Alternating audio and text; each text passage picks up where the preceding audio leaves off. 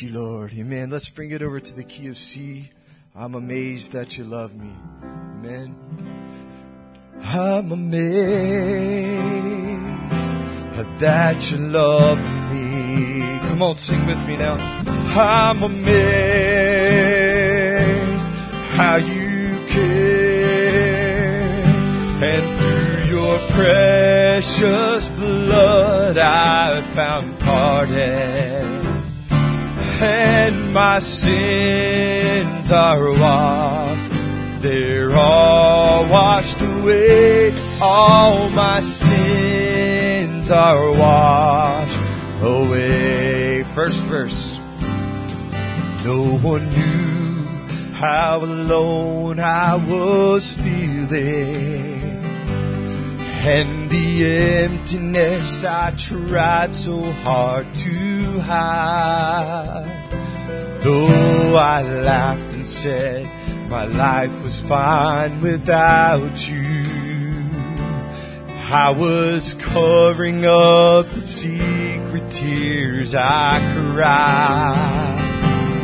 Then one day someone told me of your mercy and the love you showed on a hill called Calvary. There you died and purchased my redemption. When you broke sin's power and set my spirit free. Oh, I'm amazed. Thank you, Lord. Yes, I'm how you care. And through your precious blood, I found pardon.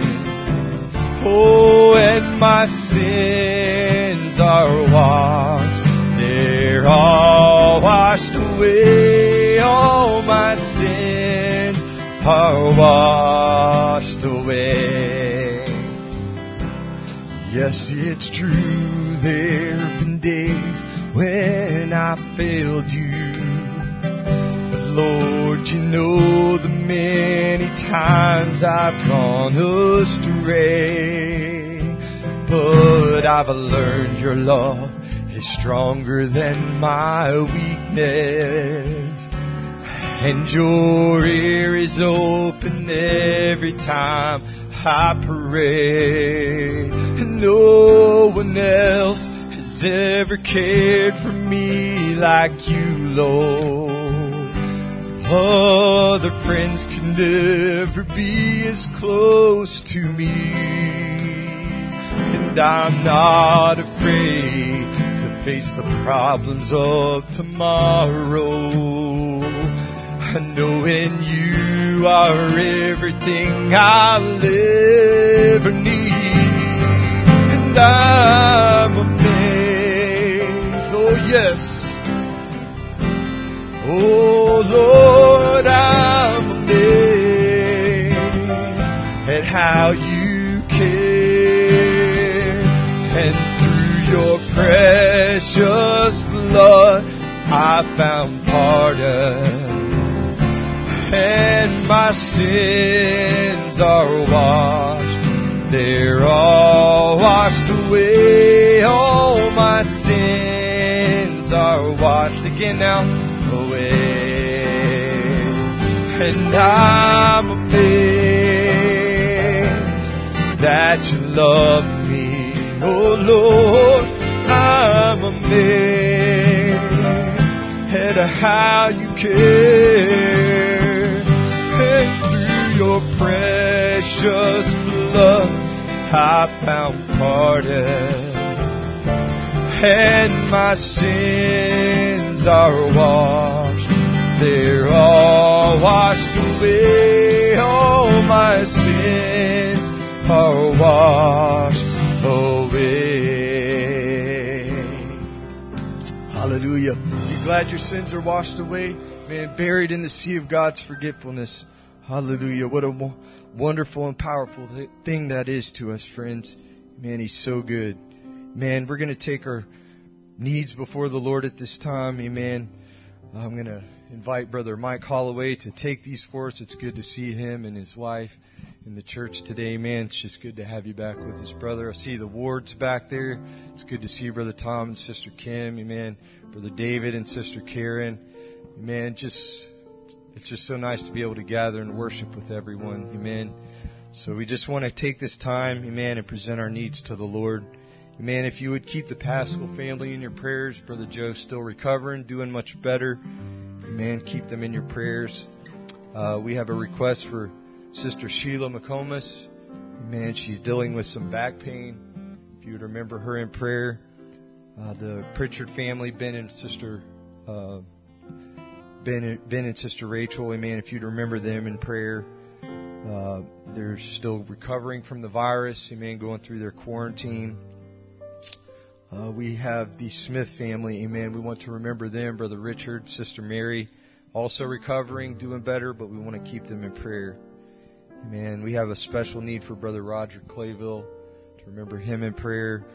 Also, Brother Roger Gibbs is requesting prayer. Amen. If you would remember him, and we want to remember Sister Karen Buchanan. Uh, she is still in recovery. Amen. That's all I have at this time. Do you have unspoken needs? Amen. God knows those needs on your heart, friend. We want you to hold that before Him as we pray. Come now, Brother Mike. Take these needs before the Lord.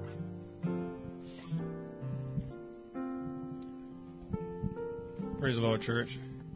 Actually, before we have prayer, I just wanted to uh, thank everyone for prayers that you've offered on my behalf. Actually, I've been able to stream a few of the services while we've been out, and and uh, so I've heard the name mentioned in prayer requests here at the altar, and, and uh, so I know that there's been folks thinking about it and praying on our behalf, and so I just want to thank you for it. Actually, um, I feel a whole lot better body than I did last time I was here. Um, last time I was here, I had a hard time walking from my car to the sanctuary, and, and uh, I feel like I can go play a game of basketball right now if I wanted to. But uh, so I, I thank God for that improvement. Um, but uh, the doctors still are talking surgery on a heart valve, and I got a meeting on tomorrow with a new doctor who wants to do another examination, which will be the third one, to determine exactly the condition of the heart. And um, I'm trusting God that when this third exam is finished, that He'll see a different report. So I just ask you again, just keep us in prayer. We really appreciate all the prayers that you offer on our behalf. Let's bow our head. Dear Heavenly Father, Lord, we just come before you, Lord, sincerely giving you thanks. Lord, thanks for all that you've done. Thanks for the revelation that you've given our heart, the peace, the comfort of knowing you, God, knowing that there's someone that we can turn to in our times of trouble. Lord, knowing there's someone that loves us, oh God, even more than we love ourselves, Lord, that you're our healer, you're our provider, you're our keeper. And Lord, I just want to ask, oh God, in the name of Jesus Christ, Lord, you heard the many prayer requests that were read here at the altar this day.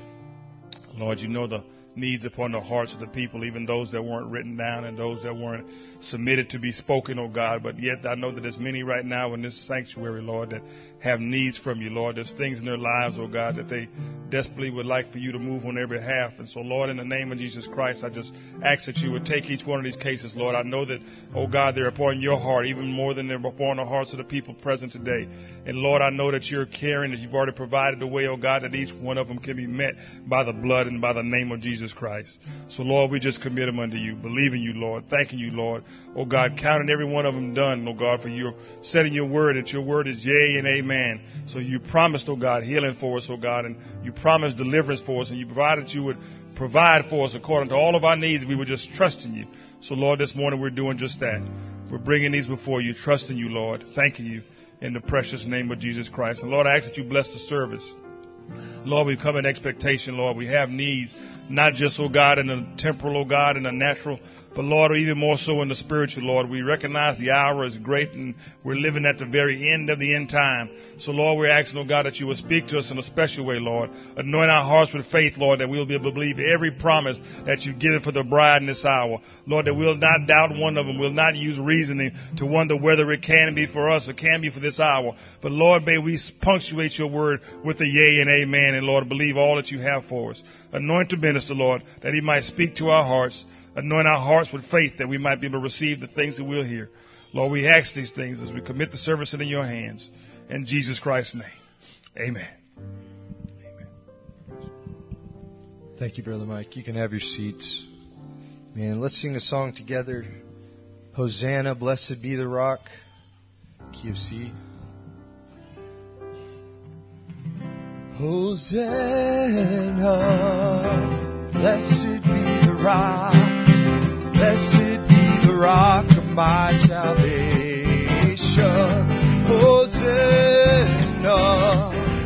Blessed be the rock.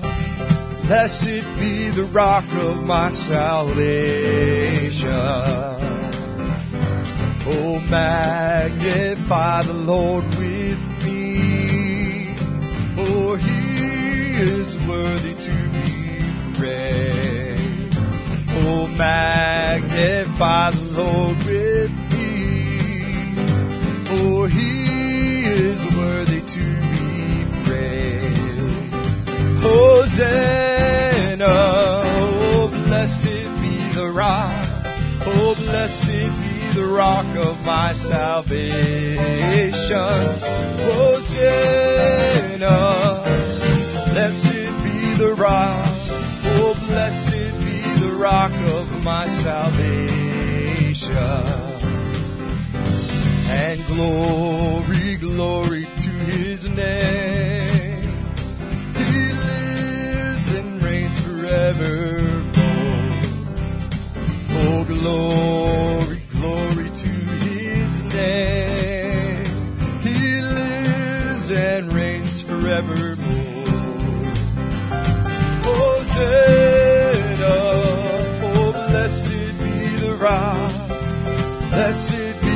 Rock of my salvation.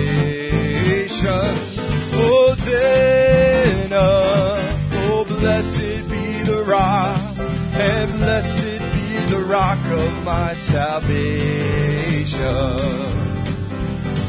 Jehovah Jireh is his name, for he provideth all my needs. Jehovah Jireh is his name, for he provideth all my needs. Hosanna, oh blessed be the rock, oh blessed be the rock of my salvation. Hosanna,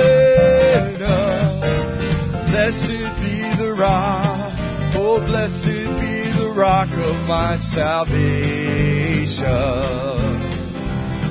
Oh, magnify the Lord with me, for he is worthy to be praised. Oh, magnify the Lord with me, for he is worthy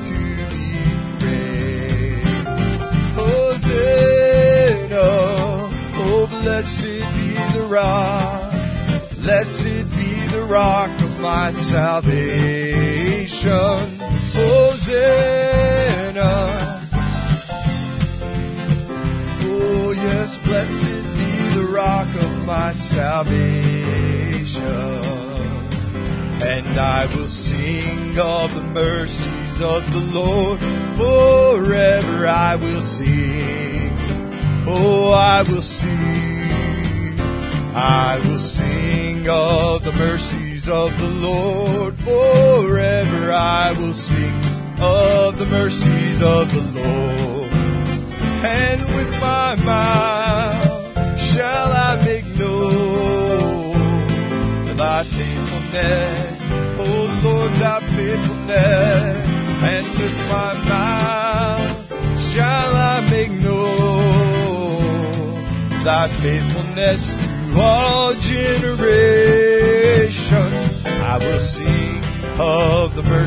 of the Lord. Forever I will sing of the mercies of the Lord. Hallelujah, I'm walking with the King. Oh, praise His holy name. I am walking with the King. Hallelujah, I'm walking with the King. Every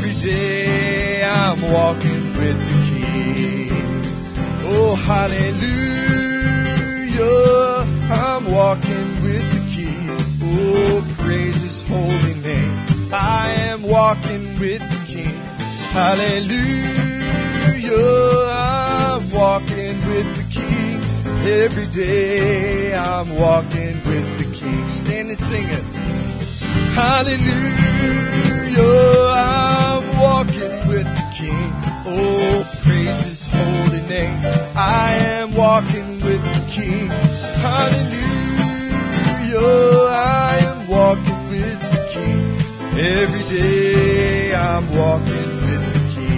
I will enter, I will enter His gates with thanksgiving in my heart. I will enter His courts with praise. I will say this is the day that the Lord has made. I will rejoice for He has made me glad. Oh, He has made me glad. Oh, He has made me glad. I will rejoice for He has made me glad. He has made me glad. Oh, He has made me glad. I will rejoice for He has made me glad. And I will enter His gates with thanksgiving in my heart. I will enter His courts with praise. And I will say I will rejoice for He has made me glad. Oh, He has made me glad. Yes, He has made me glad. I will rejoice for He has made me glad. He has made me glad. Oh, He has made me glad. I will rejoice for He has made me glad. Why don't you give Him a hand of praise? Hallelujah. Amen. Praise you, Lord Jesus. Amen. It's just such a just such a peace in my heart. Amen. When I get together with God's people and lift His name, Amen. It just lifts my spirit. Amen. Just to hear you all sing that way. Amen. As our pastor makes his way forward, let's sing that song, God is good. Amen. God is good all the time. He put a song of this heart of mine. God is good all the time. The darkest night, His light will shine. God is good. Oh, God is good all the time.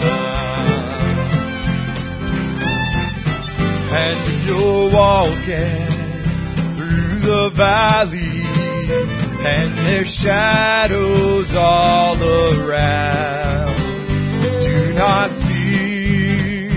He will guide you. He will keep you safe and sound.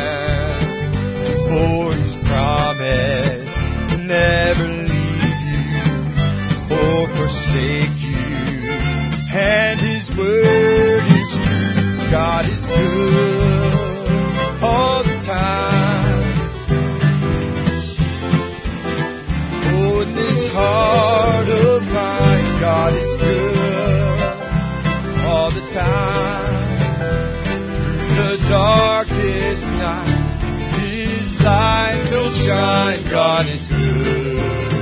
Oh, God is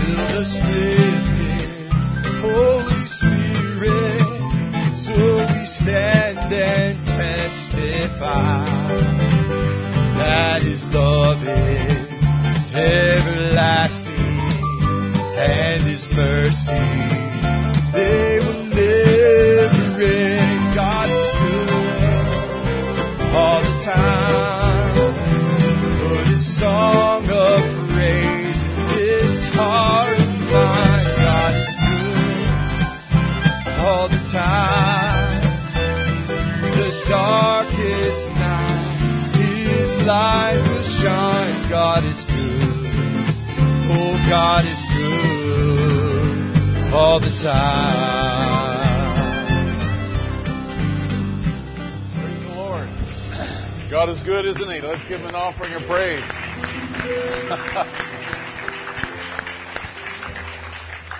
Praise the Lord. Let's sing one more little song. It sounds so nice this morning. Uh, have your way, and uh, we'll look to Him this morning. Let's just sing it together now as we prepare our hearts and uh, approach Him this morning. have your way. Lord, have your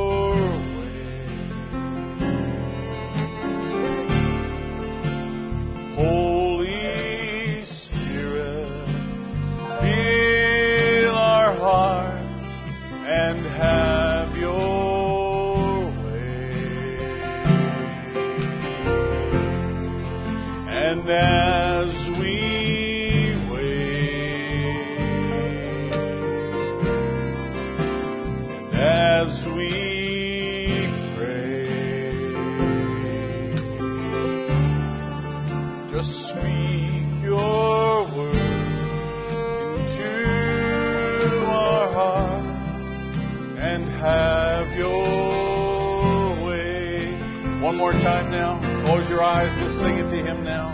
Lord, have have your way. Yes, have your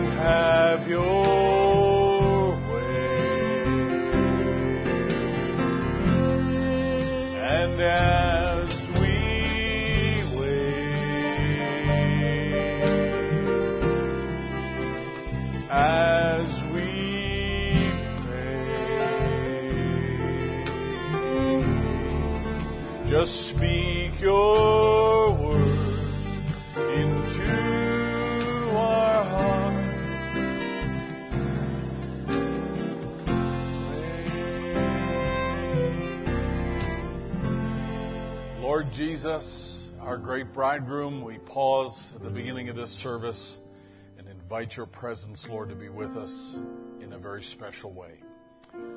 We are a people, Lord, who are proud of the fact that we are identified as Christians. We're very proud of the fact that we are chosen of you.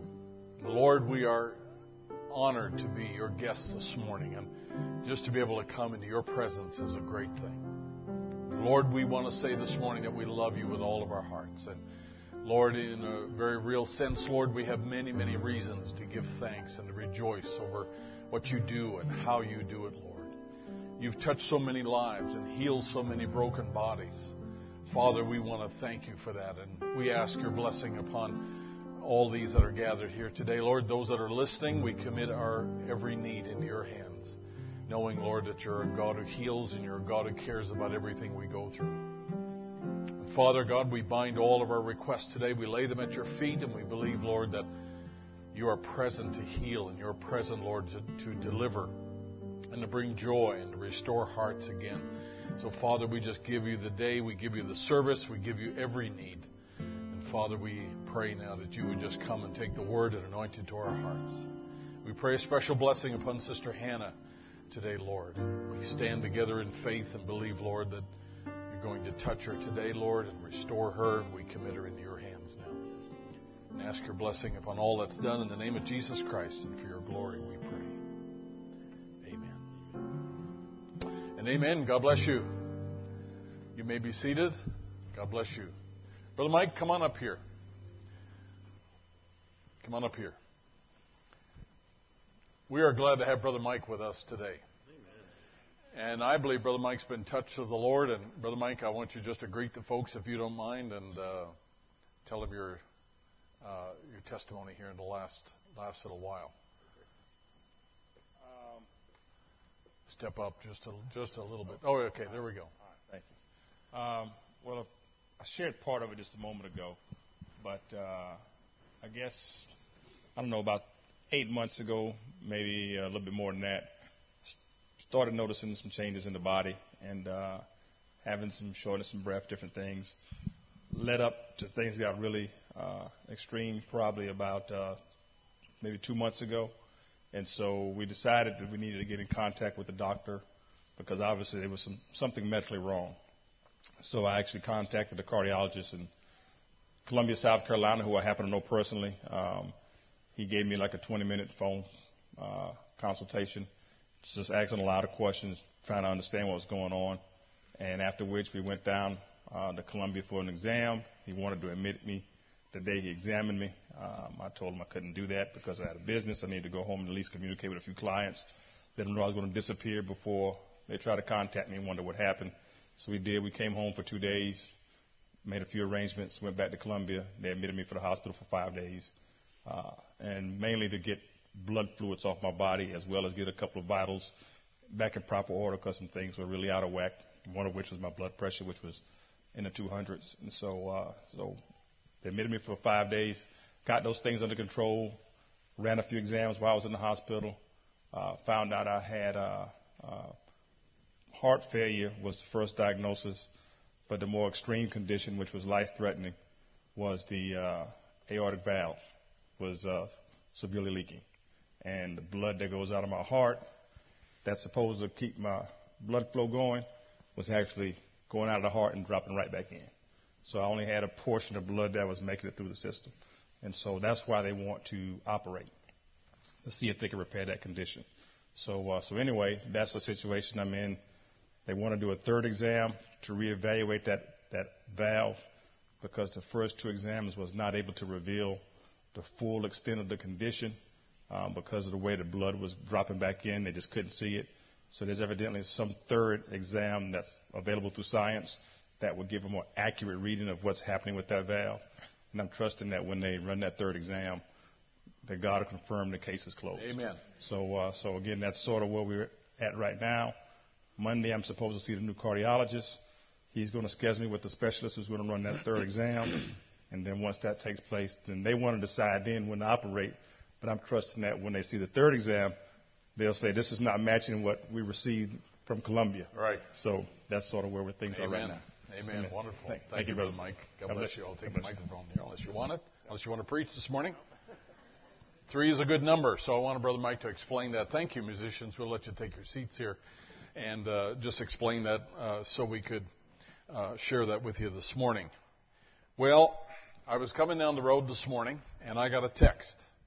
And I'd like to read the text to you. It's from Joe Pascal.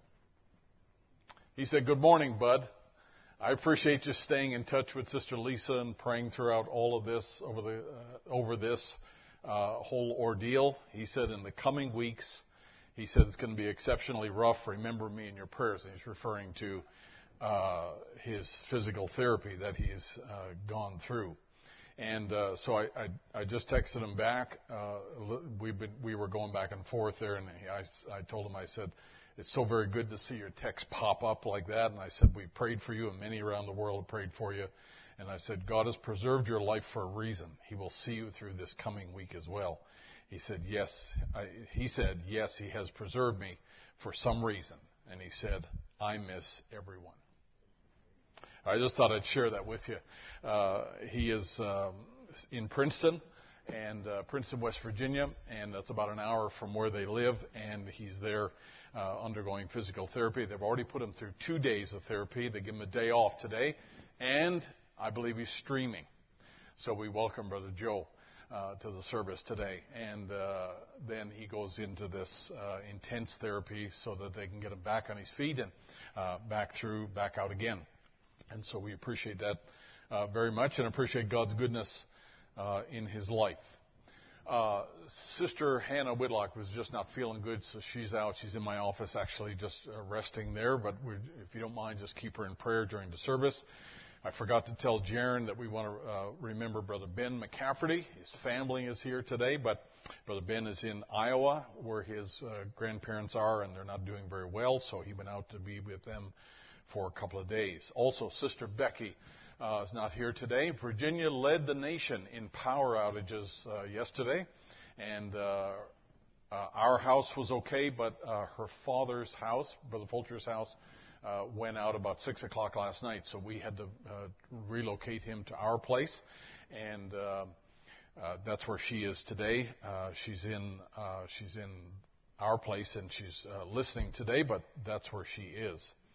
Um, also, as well, uh, we want to uh, thank God for touching Martin Dilling. Uh, he had um, been scheduled to do surgery and didn't have to have it done by the time he got to the doctor on, on Monday. So uh, we're very thankful for that and um, thanking God for touching him. Now, um, I got a letter this week that I wanted to share with you, and uh, just uh, give me a minute here to do a couple of these preliminaries here. When you, uh, you know, as much as much activity as we do, and as much uh, stuff that goes on here, I get lots and lots of letters. But I brought this one today because I wanted to read to you. And this one reads this way: It says, "Dear brother and sister Coffee, I'm hoping you can use this." And these are one dollar bills I'm hoping you can use this to help with the Bibles and books. It is so wonderful to know that the people in all these countries are going to have them soon. I love you so much. Morgan Cockman. Morgan, and I called her up especially, and I said, uh, to, to, I, I especially thanked her for her offering for the uh, for the books, and and uh, that's uh, just a wonderful reflection not only of how she feels, but how her parents feel, and also how uh, things she's learning in church and, and in Sunday school and so forth. So uh, we were real uh, real thankful for that, and I thought I'd bring that this morning just to show you. Now, in having said that, Morgan, this is for you, all right? Because I wanted to show you this this morning. This is uh, something that came to me this morning, first thing. And because this was recorded in Africa in church this morning, um, it's fresh or hot off the press. And they record these things over there with their phones, and for some reason, there's some technological glitch that does not allow uh, us to be able to uh, have the sound broadcast in the church. We can do the video part, but we can't do the uh, the the audio part. So what I want you to do is just listen. These are two little clips here that we're going to play. And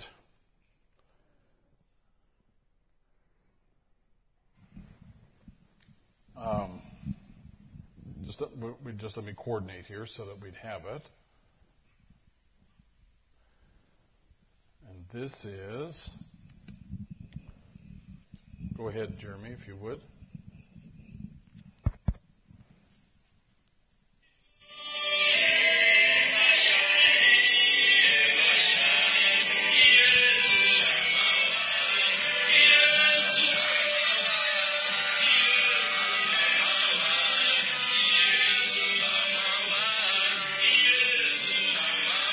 Four books that had just arrived there in Zambia, and they put them all up on the platform, and they're going by and picking out books there so they have their own copies. This is after church this morning.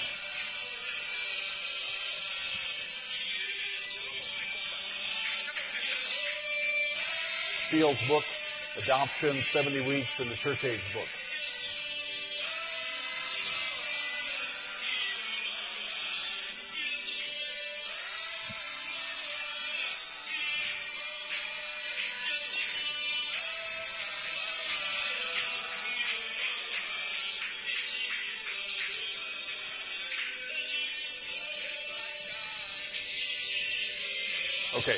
Can fade that out.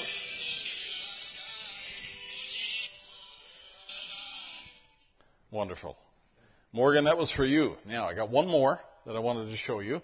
They went outside in the church, uh, after church, and they all gathered out there, and they were uh, saying thank you for the books they received. Okay, this is their uh, this is their word of thanks to all of all of you for receiving those books.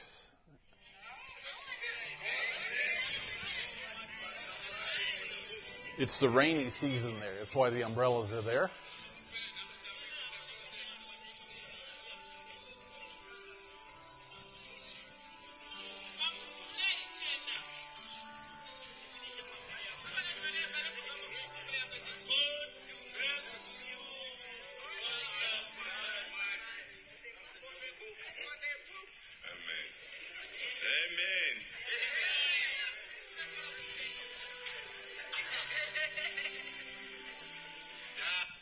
Wonderful.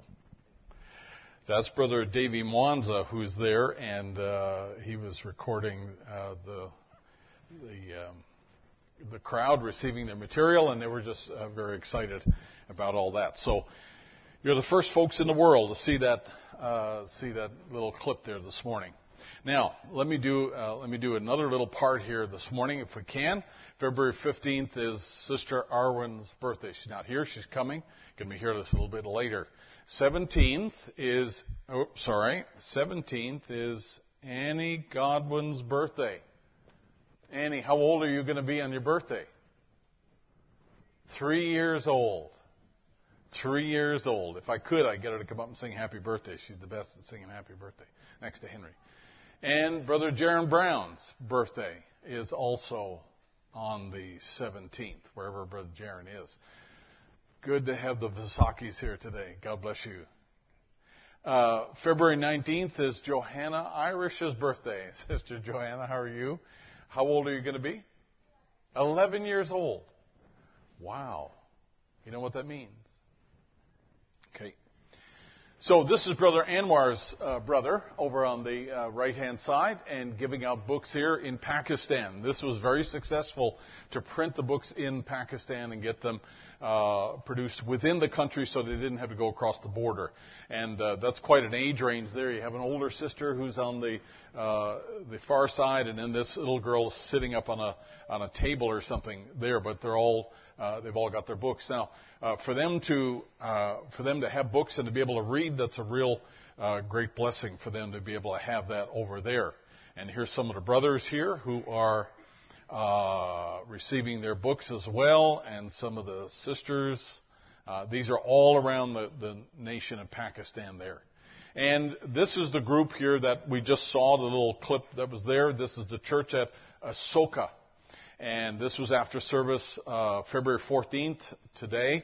And the believers are blessed to have the message, the shout in their hands. We're all uh, very happy, very much happy, and God bless you greatly for your work. And I'll send more pictures uh, later on today. So uh, these are uh, these are folks who are receiving books now for the very very first time. Never been anything in their uh, language uh, until these books have been done uh, by Brother Mwanza and uh, now available to them. So they're just really excited about having that for sure. So uh, we'll keep you updated there. Let's stand to our feet this morning. Let's just look in the Word. I got another note here. Uh, everyone in Sister Laura's Sunday school class should pick up a book from the box on the bench at the door when they leave service today. So that's for all of Sister Laura's class uh, at the door this afternoon.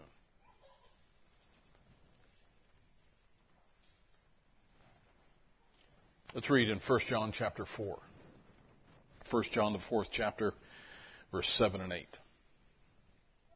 We're going to change gears a little bit this morning and uh, talk a little bit about a subject that's dear to all of our hearts. 1 John chapter 4 verse 7. Beloved, let us love one another for love is of God, and everyone that loveth is born of God and knoweth God. And he that loveth not knoweth not God, for God is love. Now I want you to notice the next verse here because this is important. In this in this was manifested the love of God toward us. Because that God sent his only begotten Son into the world that we might live through him. May the Lord add his blessing. You may be seated. A year ago, minus one day, we had the last event uh, that was able to be attended by anybody uh, at the hotel up here in uh, the Crowne Plaza when we had the marriage banquet. Uh, it was a year ago, minus one day, so it was the 15th of February when we actually had it. And that was the last public event. Uh, everyone attended. Sister Sarah Buchanan, good to have you with us today. Good to have the Sylvesters back. Good to have Brother Tom and Sister Kim back today. God bless you. Good to have all of you here today. Good to have Brother Ron here and each and every one. May the Lord bless you. Um, it was the uh, the last event that we had, and it was an enjoyable event when we uh, talked about the subject of marriage. And uh, since we, you know, have not been able to have many events like that over this last year, it's been kind of strange. It seems like about 10 years uh, since since uh, last February. That's about how it feels, anyway, for me. Uh, because we've, in a sense, you know, so many so many things have changed, and we've not been able to have uh, events like we normally have. But uh, I thought today, just in my uh, uh, you know, praying about the service today, I thought we would just go back and visit uh, this whole subject of, of, marriage and this meaning of, of, love and marriage. And as you know from my uh, from my way of doing things, I like to know exactly what you know God intended when He made the statements He did about marriage right from the very beginning and in the scripture. What did he, what did he mean when he put Adam and Eve together? And what did those words actually mean when he bound them together and uh, told them that they should leave and cleave? And all those words are important. They're very, uh, they're very uh, critical words, and they're very much misused or misinterpreted today. It's like the meanings got twisted around today. So love today, it, it very uh, realistically, it means something different than how God intended it in the very beginning. So I want to just work through this this morning just to see how far we can go. And uh, I just trust that what is said will be a blessing to you today and uh, be a help to you. And for all of you uh, married couples that are here, uh, specifically, I'm sure you probably get a little something out of this. Uh, for all of you young people that are here uh, who are not married, this is the kind of thing where you would definitely want to make notes and uh, learn everything you possibly can so that when you get uh, to that point in life, your marriage will be perfect. Okay? So this is the prescription for the perfect marriage. Let me just drop a little comment here about our text that we read. And John uses this word. He says, Beloved, he says, let us love one another, for love is of God. Verse 9, though, he gives us a hint at what that word love in Scripture really means. Now, again, we're paying attention to what the Scripture defines when it comes to this word love in marriage. And this is the way that God defines love all the way through. It is in this, in this was manifested the love of God toward us when we talk about the fact that love is, uh, that we should love one another, God said, and this is the way He loved us. He gave us His Son. He did not uh, say, well, I just have a fuzzy feeling when I get around you. Or when you have a nice song service and I move among you, that's, you know, I feel like I love you. God's definition of love is based on an action. And it means, it's very closely tied to the word give. And so loving and giving are two things that are very much tied together. So let's follow that as we go through it in the, in the scripture. Now, Brother Branham uh, makes a comment in the, in the Hebrew series, and he says, Marriage is honorable, but it should be entered prayerfully and reverently. And genuine love for that woman will bind you together forever. What you bind on the earth, you may get stoop shouldered and bald headed, wrinkle faced, and everything else. And half the congregation said, but she'll love you just like you did when you stood with wide shoulders and curly hair, if it's really God. For you're looking to the time when you've crossed the river yonder, when you'll spring back again to young men and women to live together forever. That's God's eternal promise. So when Christians get married, when believers get married, we get married for something other than just what we see in the natural realm or on this outside realm. We're looking for character. We're looking for something above that. We're looking for our eternal mate in glory. How many can say amen?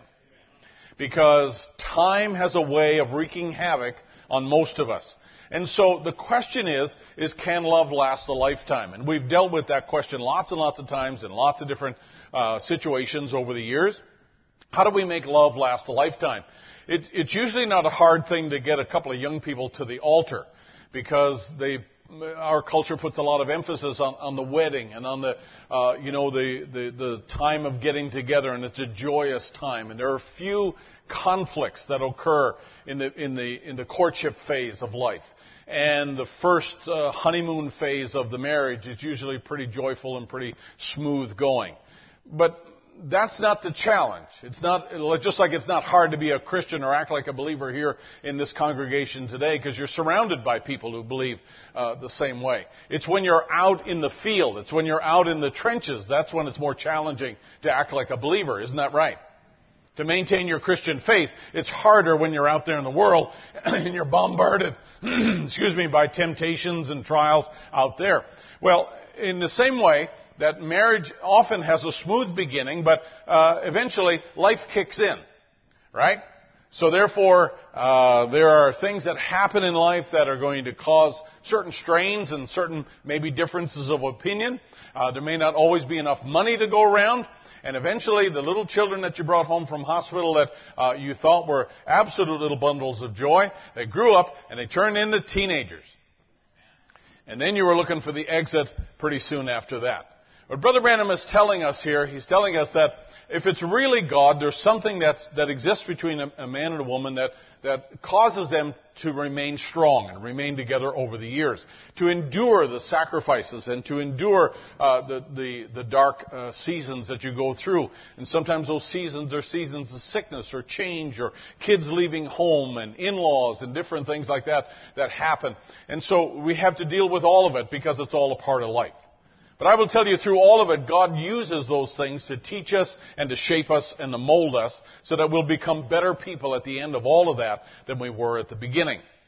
So God had an intent in marriage. But let's look at uh, some of the things that uh, we, we want to focus on this morning here. And this was a, a, cover of Time magazine a number of years ago, and the question was how to stay married because uh, divorce has always been uh, pretty high, pretty common in our culture.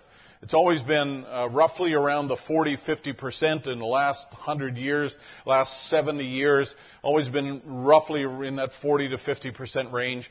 And so the question is, is they were asking here, and this was uh, important enough for them to put on the cover of Time magazine, how do you stay married? We know how to get married, but how do you stay married? That's the challenge. So let me read to you from this article that they put there on the front of time. Most Americans of every stripe will want to get married, even, even millennials. I didn't write that. Although they're waiting until they get older. Millennials are waiting until they get older before they get married. To aid them in their search, businesses have donated billions of dollars and thousands of gigabytes to mate seeking. So if you can't find one literally, you can click through and, and find one uh, electronically. Lawyers have spent countless hours arguing that people should be able to marry whomever they choose of any gender. That really hasn't helped a great deal, but nonetheless it happens. Techies have refined recommendation engines so that people can more accurately find their perfect other half. In many ways, getting married is now easier than it ever has been. But staying married and doing so happily is more difficult. This is where the challenge comes in. While divorce rates have been dropping among all ages since the 1980s, there's one exception, and that's with older people. Divorce rates among this group are up, and they're up dramatically. A report in 2014 found it has doubled among people 50 and older in the past two decades. More than more men over 65 are divorced than widowed. Let me say that again. In 2014, a report found that the number of, uh, of older people over 50 years old have doubled in the past two decades. That's pretty interesting. And more men over 65 are divorced than widowed. Interesting. In addition, their careers made it simpler make it simpler for them to imagine life without a spouse. They have their own income, a network of friends and associates, and their own retirement savings. And when people go home after work, their networks go with them. Social media has made it much easier to seek support and conversation elsewhere than in a spouse. But what's the trick once you're hitched? One constant is to avoid contempt at all costs.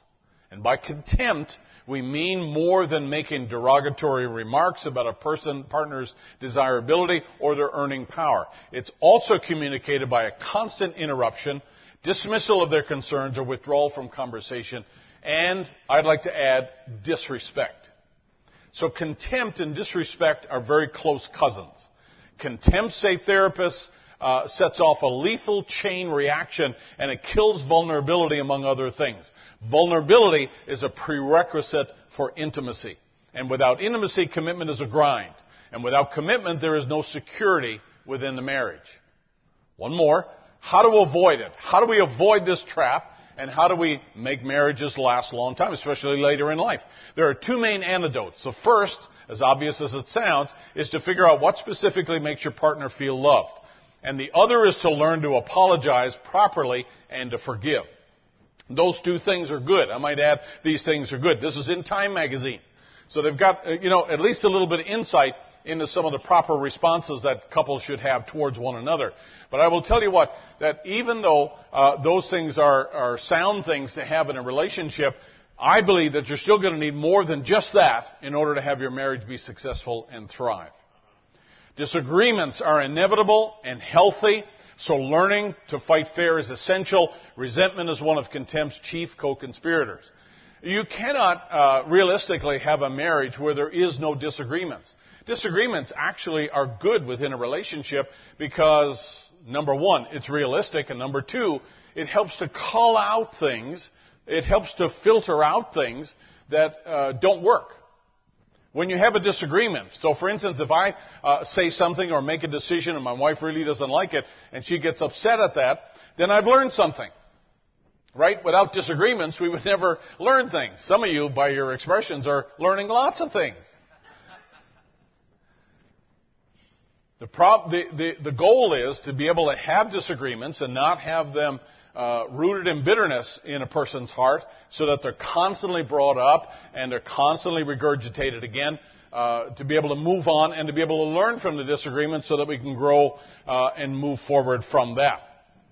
I put this up last year, a married man's prayer. Dear God, you gave me childhood and you took it away. You gave me youth and you took that away. You gave me a wife and it's been years now and I'm just reminding you. Here's Brother Branham again, kinsman redeemer. And when a man loves a woman and marries her because she's pretty, when he marries her because she's just pretty, there be an end to that. But when a man finds a woman that he loves, he don't know why, but he loves her, and she finds the man that she loves no matter what he looks like, he loves her, she loves him, that's an eternal made in glory. Now remember now, it's based on more than just looks, right? Because looks are going to fade, they're going to change. There's got to be something beyond that natural uh, perspective. He said, because they are from eternity and they stepped out into the space of time and will return back into eternity again. There's just some way that you know that you know that that's the right person for you. And a woman that's beautiful, that beauty will fade just as sure. He said, just give it a few years. And time has a way of wreaking havoc on all of us. The playwright, Thornton Wilder, said it this way. He said, I don't marry you because you're perfect. He said, I married you because you gave me a promise. And that promise, he said, makes up, made up for your faults. And the promise I gave you made up for mine. Two imperfect people got married, and it was the promise that made the marriage. And when our children were growing up, it wasn't a house that protected them, and it wasn't our love that protected them. It was, it was that promise. It was that commitment to a vow. Isn't that right? And that vow is a very important thing. And that's why I have always encouraged and we've always taught over the years that uh, it's really important for young people not to enter into vows until they're absolutely sure that this is the person that God has uh, chosen for them and they have that assurance, not just a hope, but they have an assurance that that's the person that uh, God has for them. Because there are times when it's just the promise that's going to be uh, the thing holding everything together. The vow that we've made to one another, that's the thing that's going to be holding everything together. Because, uh, hey, human beings are human beings and sometimes there are stresses and sometimes there are strains and all those different things that happen uh, over time. And the vow, the promise is a very important thing. How many of you would agree? And the Bible says, from the in the beginning, the middle, and the end of the the, the scripture, uh, it's it's there reiterated, and God says very clearly, it's better for you never to make a vow than for you to make a vow and break it. So be careful as you enter into that. And a person, uh, they should never enter into it and, and assume that all right, there's things about this situation or this person I don't like, and I'll fix them all after uh, we get married. I'll fix them all after. I've had people tell me that uh, I, I realize this and this, but you know what? Uh, there'll be lots of time after the wedding. And what they didn't realize is that uh, when they walked up the aisle and walked back down the aisle, they were not a different person when they walked back down the aisle. Some of you wives are shaking your heads. You know exactly what I'm talking about.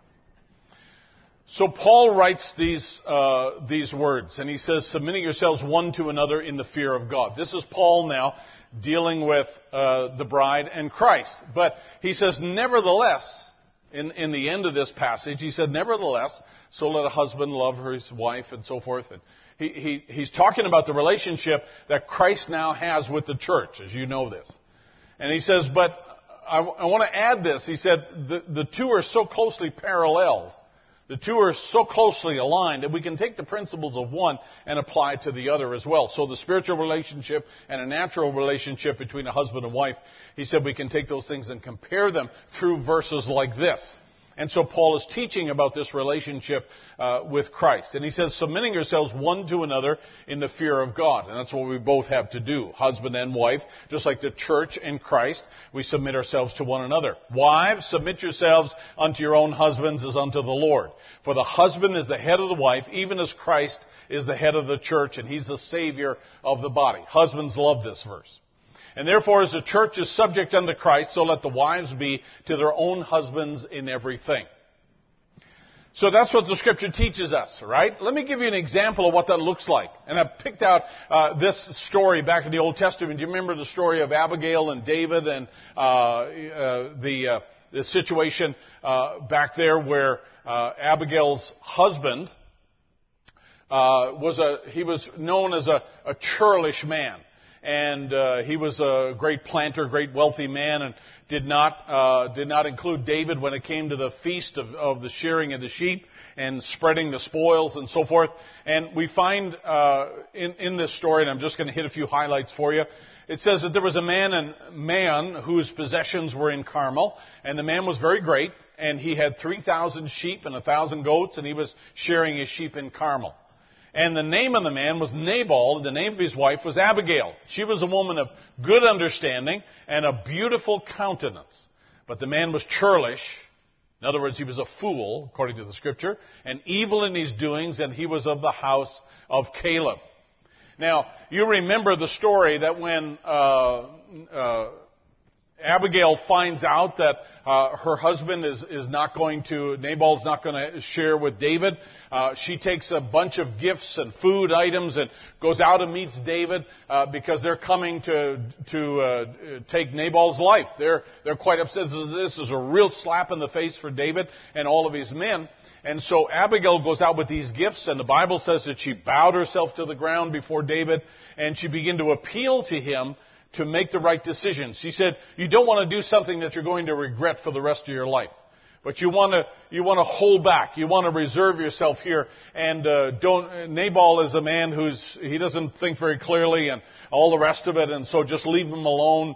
Uh, let God deal with him. And she begins to uh, plead with David that uh, he would pass by, uh, this, this act of destruction here. And so she says to David that this shall be no grief unto thee, nor offense of heart unto my Lord, either that thou hast shed blood causeless, or that my Lord hath avenged himself. But when the Lord shall have dealt with my Lord, then remember thine handmaid. So let's let God work this out. That was her message to David. Don't you have blood on your hands. Just let, let God work it out. And she brought gifts to David to hold him back. David's sitting there on his horse or on his camel, and he's looking at Abigail, and he said to her, Blessed be the Lord God of Israel, which sent thee this day to meet me. And blessed be thy advice, and blessed be thou, which thou hast kept me this day from coming to shed blood, and from avenging myself with mine own hand. He said, You've counseled me correctly. He said, You've given the right advice. Now, Abigail, and I need you to understand that Abigail eventually becomes David's wife. But at this particular point, she does not appeal to David to say, Take me and rescue me from this churlish man. But she rather takes the attitude of standing by her man. And she's willing to say, even when Nabal doesn't do the right thing, and even when I do not agree with what Nabal is doing, David, I'm not here to become your wife. I'm not here to become your girlfriend. I'm not here to become anything else other than the wife of Nabal and give you good advice here because it's going to reflect on your character and your reputation and so forth. And so let me, let me just give you this uh, uh, admonition here. And she does. And David recognizes that as a woman of real character. And let me tell you something. When when Paul writes those words that uh, we should submit ourselves one to another and the husband is the head of the wife, Abigail, to me, she demonstrated that in a great way because she had a lot of reasons to leave a guy like Nabal. She had a lot of reasons to back away from him and to leave his household, but she didn't do it. Now, I'm not talking about a situation like abuse or uh, something criminal, or I'm not talking about that. But there are times when sometimes husbands will do things that absolutely drive their hus- their wives crazy, right? And some of your sisters are very politely, just I can see the very slight nods of their heads, and just saying, "Finally, brother Barry, preach it. Just go ahead and lay into it there." And if we left over every disagreement, if we, if we broke this relationship up over every disagreement, then we, we, we, we would actually be violating Ephesians chapter 5. And so we make ourselves attractive in the Lord by obeying commands like Ephesians chapter 5. We make ourselves attractive by obeying God's Word. Because David looks at her and he realizes, hey, not only is this woman beautiful and she's of, uh, you know, nice countenance and so forth, but he recognizes a character in her, recognizes an integrity in her. That even when she had the opportunity to leave Nabal and to, uh, you know, endear herself to a person like David, she doesn't do it. And she doesn't give any pretense about that at all. She just says, hey, this is my husband, this is, this is, this is the decision that he's making, and David, I want you not to have blood on your hands. So if I were you, I would draw back from this situation of confronting Nabal. Leave it alone and draw back. And David never forgets the fact that she did this and made the, made the counsel and the advice that she did. And to me, that's an example of somebody who fulfills exactly what Paul writes here, that even when we don't always feel good, even when we don't always agree, even when the seasons of life will change, I'm still committed to this person. Because I've made a vow, and that vow was before God first of all, right? And that vow and that promise is critical. It is important. And I think it's a very commendable thing that Abigail did what she did in this instance right here. Martin Luther made this statement. He said, let the wife make the husband glad to come home and let him make her sorry to see him leave. Let me say it again. Let the wife make the husband glad to come home and let him make her sorry to see him leave. I think that's a good piece of advice. So going back to the scripture here, uh, emphasis in the Old Testament was on more of a lifelong commitment than it was on an emotional feeling. If we live in a, if, if we live in a hallmark world, everything's got to be concluded in 90 minutes, right? All the disagreements, all the misunderstandings, all the mistakes, all got to be cleared up in 90 minutes, and we got to get these two to the altar. And uh, a lot of it is just based on, uh, you know, the feelings that we have. I mean, a lot of our entertainment is all based on the feelings that we have. That was not God's intent in the very first. In the very, very first, it was more on making a commitment to a person than it was on just an emotional feeling. So a person knows that this is the right uh, spouse for me. A person knows uh, that this is the right arrangement for me, no matter where it takes me, no matter what I have to do. And if we're not ready to do that, then we should really be praying about drawing back from that relationship while we can. I believe that premarital counseling, uh, in, a sense, we've kind of missed the boat a little bit, and this is just my own personal view here. Uh, very often, pastors will get involved in premarital counseling after a couple's engaged, and in reality, that's too late because they've already made a vow. I think it'd be more sensible, really, to talk to a couple before they're at that point, just before they're at that point. Uh, but here's the problem. If you get a couple who are almost at that point, and you sit them down and say, now listen, we know where this is going, she's going to say, really? All right, you might not have got that, but but I believe that counsel is best given before any commitment is made. Counsel is best given before commitments are made. Because when we make commitments before God, those commitments matter. So the Old Testament uh, Hebrew and the language there, love was meant to blossom and mature as you spend years weaving a family together family life together, uh, as you raise children and grandchildren together. Uh, love was being able to love someone for who they are and who they were and who they will be. So over time, uh, those those feelings, uh, you know, those feelings uh, come and go. Those feelings grow between a couple. But God's intent from the very beginning uh, was that this person is willing to commit to this relationship with this particular person. And Brother Branham says in 1958, that's the reason, I'm going a little quickly here as I want to uh, get somewhere. That's the reason that you have so many scruples in marriage is because you go out and see some girl with pretty blue eyes, pretty figure, and you fall for her. First time she has her first baby, teeth comes out, she gets wrinkled and old, and then you want to kick her out. I'm glad he said this. And some of you find some little boy with hair slicked down and curly. He said it'll fall out. You fall for that. You ought to pray first because a woman is a part of you. And if you've embraced a woman to your bosom and taken her for your wife, she makes an imprint on you, and any other woman against that bosom won't fit that print, and God will hold you responsible for it. So this is something that God watches over even after a couple is married. This is something that's very important. Now, so let's just study the words for a minute, and, and we don't want to get too technical into this, but just to give you an idea that uh, in the Old Testament we have English translations of the English phrases there. And we read it all the time.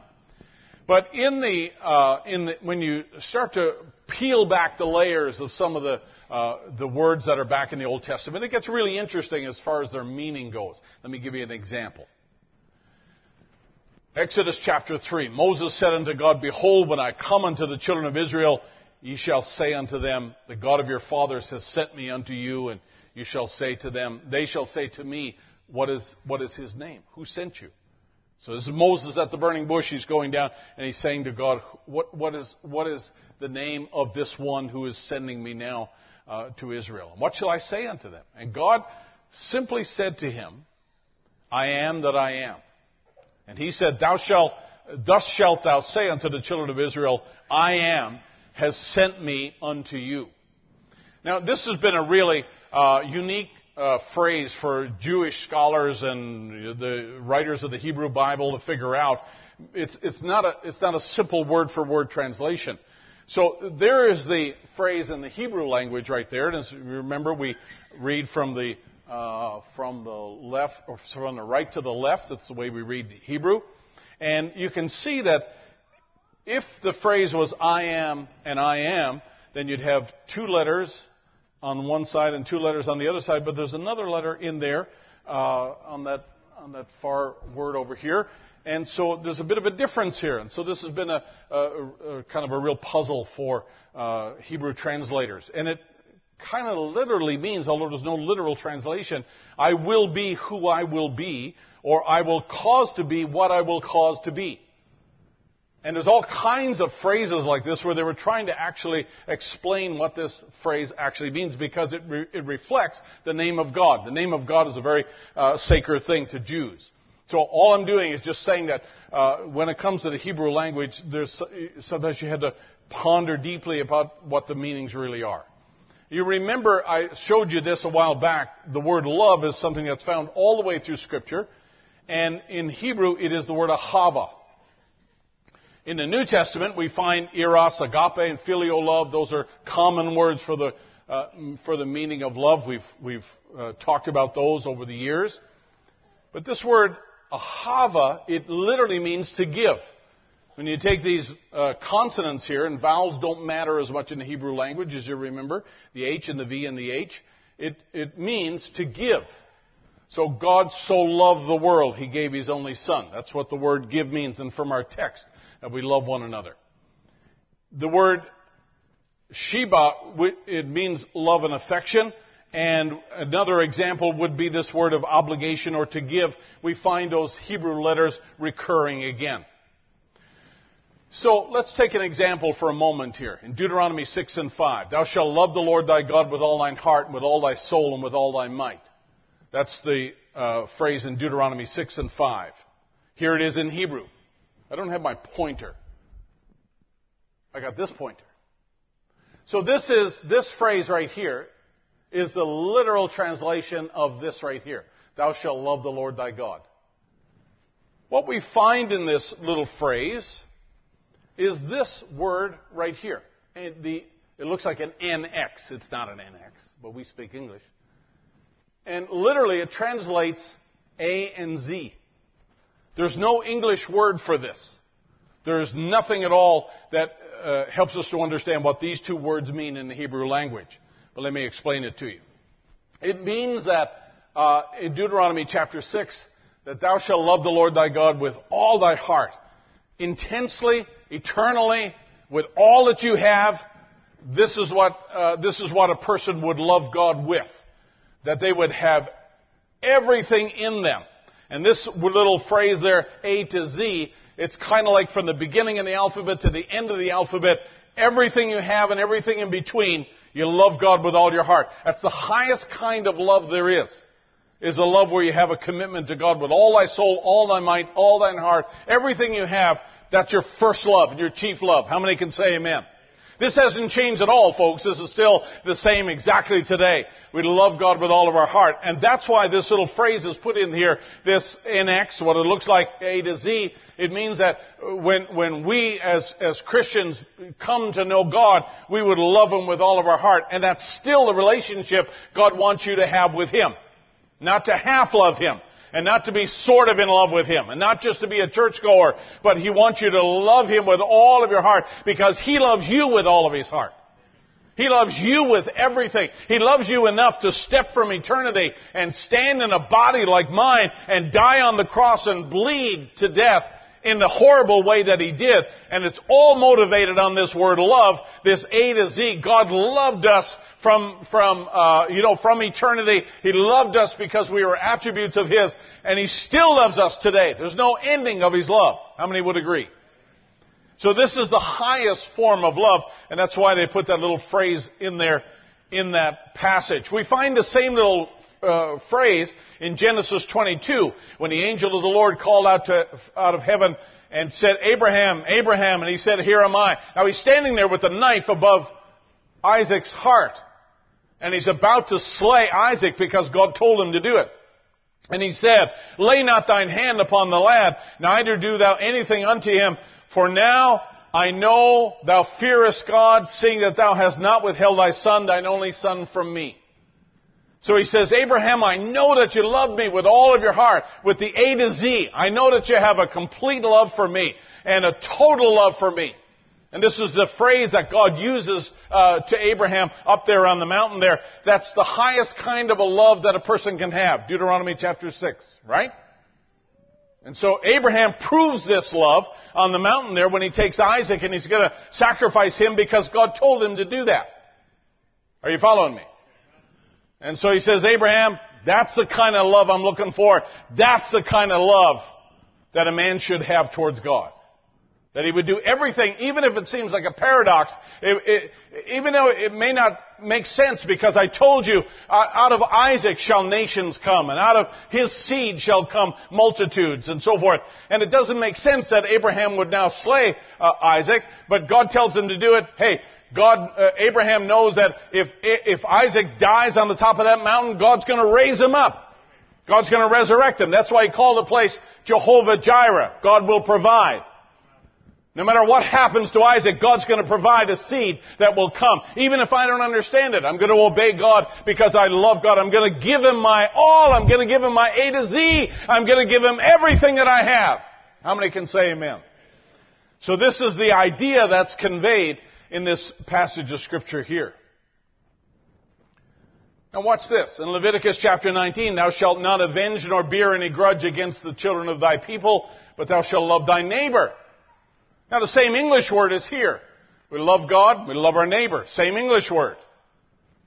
Thou shalt love thy neighbor as thyself, I am the Lord. Here's the literal translation, but we don't find that NX in here. We don't find that A to Z in here. Because the love we have for our neighbor is not the same as the love we have for God. Are we okay? It's not, not the same, it's not the same meaning. Same English word. You're going to love your neighbor, you're going to love God. Not the same way. I was out yesterday. We had, since we were covered in ice, uh, yesterday, I went over to my neighbor's house and they're elderly. And um, I, I just I had, had found some uh, salt, you know, some safety salt in one of the stores there. And so I, I bought up some extra and I went around the neighborhood.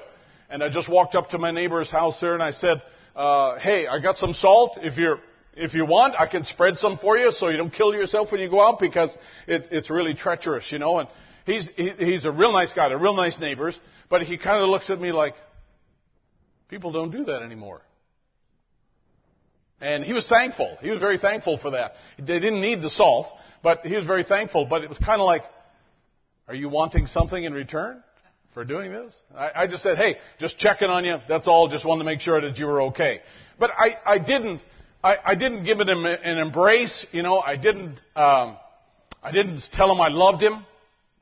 Uh, I, I don't have the same feeling for him as I do for God. Are we okay? And so in English, the word is the same, spell the same, sounds the same, but in the Bible, it has a richer meaning. Are we okay when it comes to talking about God? And, and so therefore, it's, it's a loving action here in Leviticus 19. It's a loving action, or the thing you would expect if the roles were reversed. So, in other words, if, if I was elderly, and I'm not, because old is always five years older than what you are. I don't know if you knew that. But if the roles were reversed and he came over to me, that's the kind of treatment I would want to have. That's the thing that I would want to have somebody do for me. And you know what? I appreciate that. I, I would appreciate that. And he appreciated me coming over uh, and doing that for him. But, you know, I, like I said, I didn't embrace him and give him a kiss on the cheek and, and uh, you know, uh, spend the rest of the day with him. I, I, I didn't do that. This is just what neighbors do. And that's what the meaning is of Leviticus 19. It's not the A to Z that is referred to. So in John 3:16 the same idea is carried into the New Testament. For God so loved the world that he gave his only begotten son. When God uses the word love, you'll usually find the word give associated with it. For God so loved the world, he gave his only begotten son, that whosoever believeth in him should not perish, but have everlasting life. So God did not love us halfway. He did not love us kind of like a neighbor or somebody who is in your class but He loved us enough to die for us. He had an A to Z feeling about you. And that's why He made the sacrifice for your sins so that you could come back in harmony with Him again. And that's the kind of love God had for us. And He, as a result, He did something about that. He gave. He submitted himself to this world in a body like he had in order to die on the cross. And that's the kind of love that he wants us to have back towards him. The Bible says in Ephesians 5:25, "Husbands, love your wives, even as Christ also loved the church." Now remember, our chief love is for Christ, but tucked right underneath that is a love we should have for our spouse. Even greater than our family, even greater than your old school friends, right? Even the people on your social network, even the social network. When it comes to the order of love, and if we wanted to, we could make a list, but eh, based on the order of love, let me tell you, my love for God should be first, because you know what? I'm gonna love my wife better if I love God more than her. Because if I love Him more and His Word, I'm going to make decisions that are in the best interest of my wife and my family all the time. Because I respect His Word enough to do that. Does that make sense? I'm going to be able to love my family better if I love God the most. It creates a love for His Word because I'll tell you what, God's ways are better than our ways. And I think it's better to live a Christian life than any other life that you could possibly live. And just by living by God's principles, it's gonna, it's gonna make your life better, and it's gonna make the people uh, around you better when you adhere to God's principles. Uh, let me tell you, that, that's, that's just, it just makes sense to me. That living, uh, loving God more than anyone else is going to help you love everyone else around you. But I'm gonna love my wife differently than I'm going to love, uh, my neighbor. I'm going to love my wife differently than I'm going to love even my children or my grandchildren. It's close. But I'm going to love my wife more than anyone else. Because I've made a vow to her. And I believe, I believe that because the marriage relationship uh, is made through a vow, not through birth and not through association. You were born into your family through association. You didn't get a choice to join a family right? You didn't get a choice to join a family. You didn't get a vote, did you? God didn't say, all right, here's five families, pick the one you like. He didn't ask you that, did he? All of a sudden you woke up and realized, boom, I'm a part of this family. How did this happen? What kind of sense of humor is this, right? That's the way most of us wound up in our families here because God, I guess God knew, hey, if I give him a vote, it'd be very different, wouldn't it? Very different. So as a result of that, there is there is one relationship that's made by a vow, and that relationship has to be the one that I put my most energy into. Because, you know what? People will come and go, they'll love you and hate you, and they'll walk out, and some of you'll never see them again, and things change. You move from one place to another. You lose contact with people, you know, through life. But I will tell you what, when it comes to your husband and wife, uh, a relationship that's made by a vow, that's the one we have to be committed to. That's the one that we had to work at. So there's no greater love outside of a love for God that we should have for one another except that for our spouse. How many would you understand what I'm saying? Yes, we love our children. Sometimes, yes, we love our, uh, even our teenagers. Yes, we love our grandchildren and all the other things around us. But I will tell you what, the scripture doesn't say husbands love your sons. It doesn't say love your daughters, like it does to say husbands love your wives. Now, this is the way John Gill, John Gill was an old commentator, uh, lived years ago, very godly man, and he wrote this about that verse, Ephesians 5. Strong and cordial affection. This is what he means by husbands love your wives. Strong and cordial affection. Real delight and pleasure in them. Showing respect and honor. Seeking their contentment, satisfaction, and pleasure in a quiet, constant, and comfortable dwelling. Providing all things necessary for them, protecting them from all injuries and abuses, concealing their faults, and covering their infirmities, having the best opinion of their persons and actions, and endeavoring to promote their spiritual good and welfare. This love, he said, ought to be hearty and sincere. This is husbands love your wives. This love ought to be hearty and sincere. All the women said. And not feigned or hypocritical and selfish. It should be shown in private as well as in public. It should be chaste and single. In other words, designed for only one person. It should be constant and perpetual. It should exceed that which is born to neighbors or even to parents though not as to hinder and break in upon the love to God and to Christ. I think that's a good way of summarizing that together. All right, now let me just uh, let me just give you a little definition here. And the only reason I put this screen up is, here is just for your edification.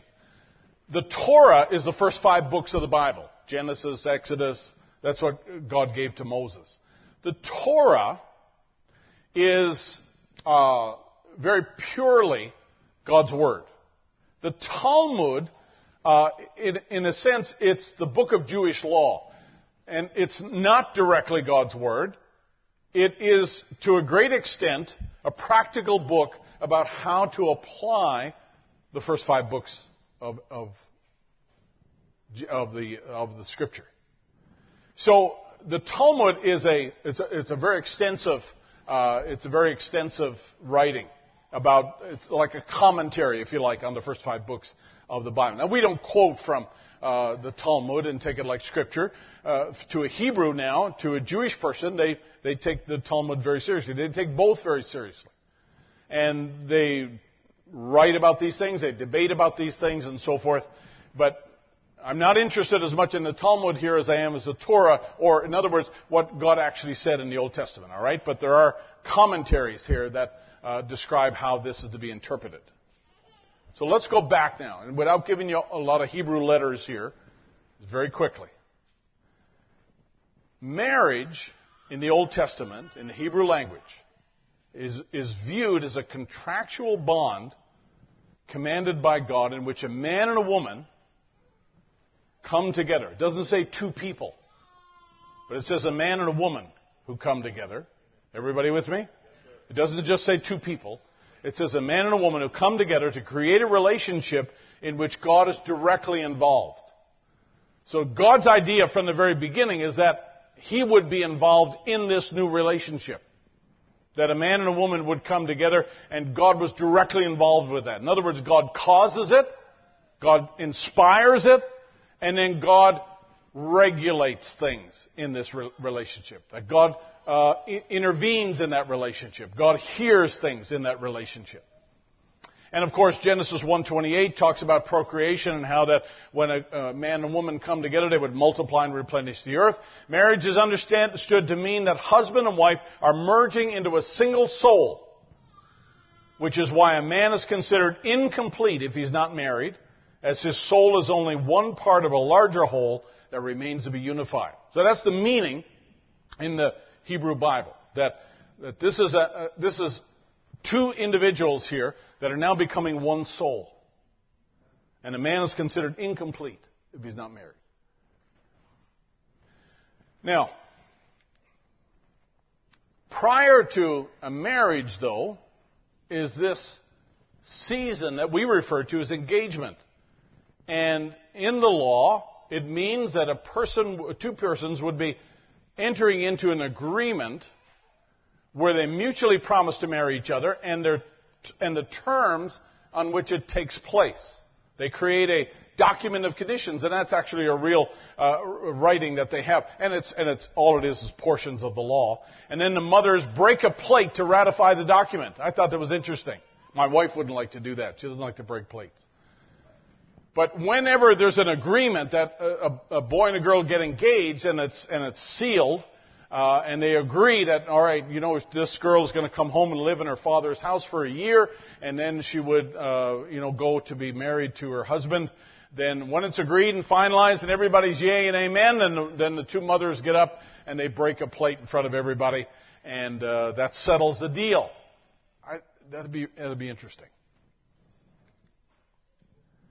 Now, this betrothal and marriage are two steps of the same thing. They're two parts of the same thing. The betrothal, it changes the couple's interpersonal status. So, they go from a single woman now to a woman who is betrothed. Their status actually changes. And it involves the man giving the woman something of value, like a document or a ring or something valuable, gold, uh, some sort of a, what we refer to as a dowry, some, some symbol of the commitment. It wasn't always a ring. But sometimes a husband would, he would make a declaration, he would take his pen out and he would write a commitment to this girl. Now I think that's, I think that's a good idea. I mean, that's a lot cheaper than a ring to do that. I mean, you can get nice paper and a nice pen and do it. I think that'd be nice. But I don't know where we got lost on that one. The marriage ceremony, though, it establishes the legal consequences of the change in status. So they legally then uh, are, are, different. In other words, this woman, she, she becomes a part of this man and his family, and Her name is changed. The ceremonies normally were separated by a year. She prepares for this. Uh, her parents help her prepare. But it legally becomes a new entity, a new family, once they actually have this marriage ceremony. What's interesting is that when a couple is betrothed or engaged, or they're in this season that we refer to as courtship, then the laws of adultery applied. So if a man was unfaithful during that time of betrothal, he would be guilty of adultery during that time. The same laws of adultery applied because in the eyes of God, and this is why vows are important, and for young people, that's why it's important for you to understand that when you make, uh, start making promises to a girl or a girl to a boy, that God views that even more seriously sometimes I think than we do. Because once those, if those vows are violated, and if, and if their life is uh, impure after they're betrothed, God looks at that as adultery. I mean, this, I'm just telling you this is the way it was in the Old Testament, alright? The marriage cannot be dissolved without a religious divorce. And only after the marriage can the couple live together. The chupa is the marriage. Only after that can they live together. So they had to uh, remain apart for that year or that agreed time until they got together and uh, then they could be together. You know, it's really something because uh, in, uh, in modern day Israel, um, there are uh, still very much these Hebrew laws that uh, hold, hold sway in the country because it's a, a land that is very much uh, formed by Hebrew and by the Old Testament laws. And so there's a lot of people in Israel who actually go outside the country and get married and then come back in again so they would consider themselves to be exempt from the laws of, of Scripture.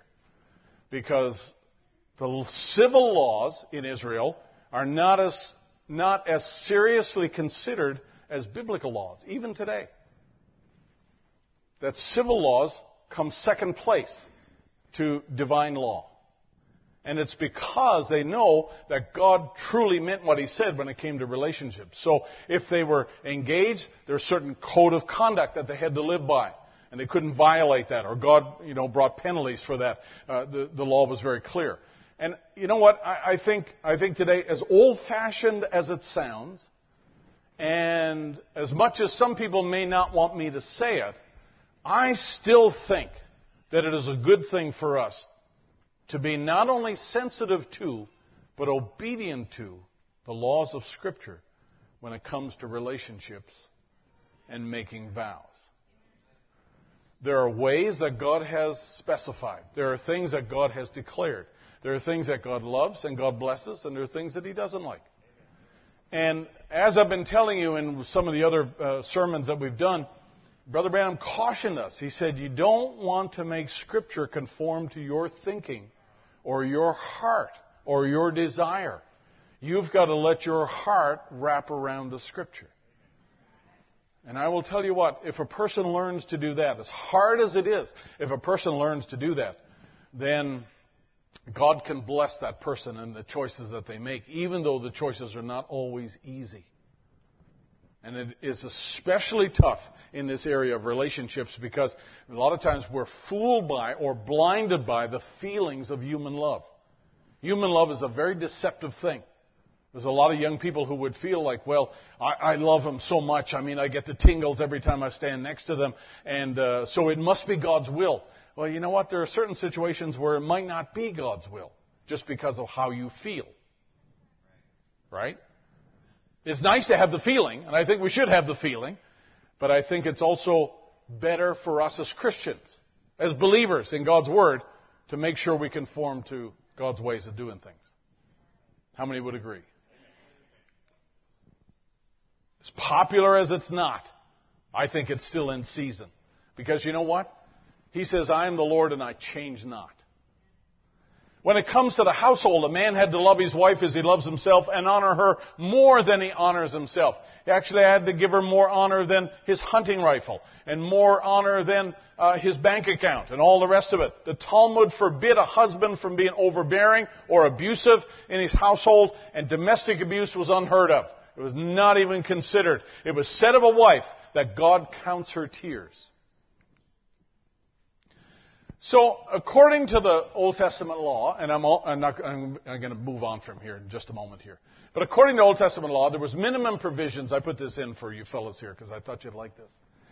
There's certain provisions that a man had to make for his wife. This is the minimum level. Okay, this is the lower level of provisions, guys. You, this is where you want to make notes, especially. Okay. First thing, he had to provide enough bread for at least two meals a day in his household. He had to make sure he brought that much home. This is, they obviously they didn't have bacon, so this is bringing home the bacon. Sufficient oil for cooking and lighting. And three, there had to be sufficient wood for cooking. That's a challenge if you live in a desert. Fruit and vegetables. Wine if customary. You don't need to record that one. Three meals on the Sabbath. Fish and meat were normally included. They had to have an, uh, make sure the wife got an allowance of a silver coin each week. I like this. And one hat, one belt, and three pairs of shoes annually. And all the men said, Amen. A lot of you guys are scared to death to say amen. I can see you. The reason that they got three pairs of shoes was because there were three major feasts in the Jewish year Passover and so forth. And so they, they, had, uh, they were allowed to have uh, a new pair of sandals or shoes for each one of those times, maybe went to Jerusalem. And you know, uh, you're moving among some people in Jerusalem, and so you want to have new shoes and, and uh, a new belt and a new hat and all the rest of it. But anyway, that's the minimum provisions that a fellow had to provide for his wife. Now, I mean, I, I like this. I don't know about you, but I'd be willing to adopt this even if I could get some support. But I don't think I'm going to get much support. So the idea is, is just simply that uh, there is there is an obedience to God's law. There's an obedience to God's way of doing things that is taken very seriously right from the Old Testament, right from the very beginning. When God wanted men to uh, men and, and women to leave their own household and to cleave together and come together. It was intended, it was fully intended for them to uh, operate within the laws of the boundaries that God had provided there. And to, to let the vow, to let the promise, let that be the thing that uh, governed, governed that household because our feelings rise and fall. Our feelings come and go. And so, therefore, we're not, we're not going to judge the duration of our marriage just based on how we feel, just on how good things are going. We are committed to one another. And I think it doesn't hurt in our culture. I don't think it hurts in our church. I don't think it hurts among believers in the message even because uh, it's interesting, you know, the, the uh, circumstances that arise now even within the message and, uh, you know, the different, uh, different cases that I've heard, different things that I've heard. I don't think it hurts for us to preach commitment first and commitment till death do us part. I know some of you are from different backgrounds and different experiences, and I respect that, and I'm not uh, casting off on that at all. I'm just saying that in a new generation coming up, and this is what Brother Branham told his congregation. You remember when, in marriage and divorce, when God extended forgiveness to people, and he said, You're forgiven, but don't do it again? I think our responsibility is to teach that generation coming up to make the right decisions so that we don't fall into the traps for the wrong reasons. And hey, lots of people, you know, all the different, uh, you know, different circumstances and people marrying people from different cultures and uh, all the, the things Brother Branham said about race and all the rest of it.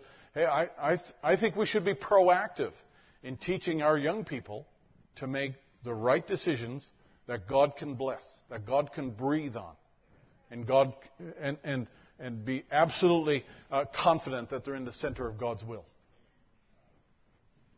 Brother Branham said, I've constantly done my best to try in, in disagreeing with men in religious terms, but uh, if I couldn't take their hands afterward, he said, no matter, no matter how sharp the thing might be, and taking a hold of their hands and say, this is in the light of a better understanding between us, and still the love of that person, but not just say it from my, heart, my lips, but from my heart that I'm no subject to go out and try to talk to people because we must do that. We must love this person. And going out amongst all kinds of classes of people, different cults and clans and religions, maybe Sometimes men get real sharp, but if I get one thought that I didn't like that person, then I know one thing that the Spirit of Christ has departed from me. And if I can feel like I didn't like that person, there's something wrong with me because we must do that. We must love that person. May not always be, the, I may not be their best friend, and I may not, uh, you know, want to spend all my time with them, but at least I can forgive and I can move on. He said, let's discuss it not from your creed or from your book of ethics, but from the scripture. He says, let's discuss that. And maybe sometime men get up real sharp, and if I get one thought, I didn't like that person, I know something that the Spirit of Christ has departed from me.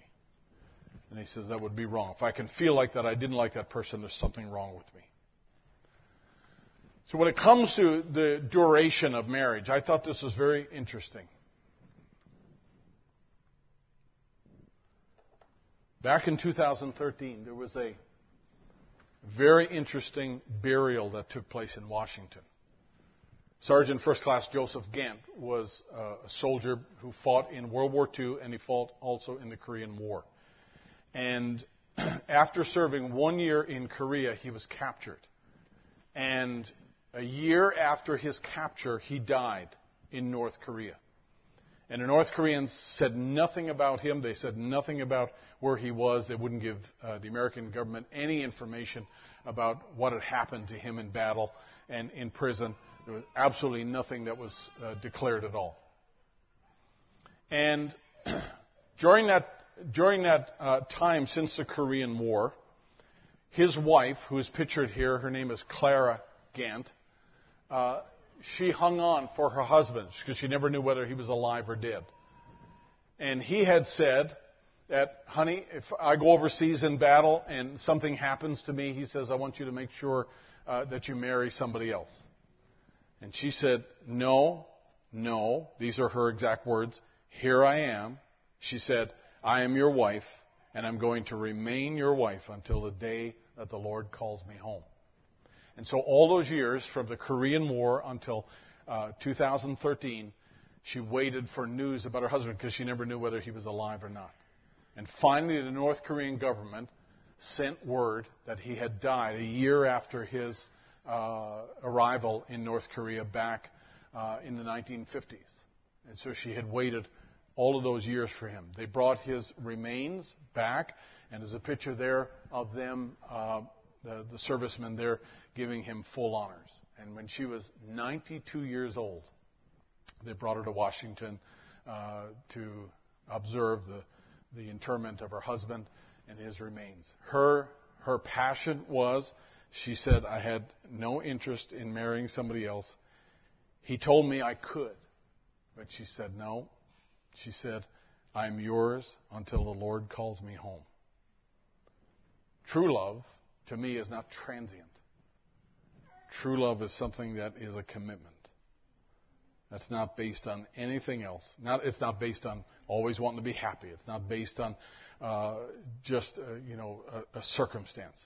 It's not a casual commitment. But to me, true love is a foundation for the deep and meaningful. And I will tell you something saints of God, that's exactly the way that we want to operate when it comes to our relationship with Christ.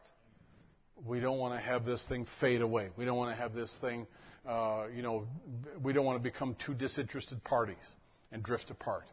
But we want to make sure the relationship is good and better and committed for life because that's the way we want it, not only to the end of this life, but we want it throughout all eternity. Let's stand to our feet.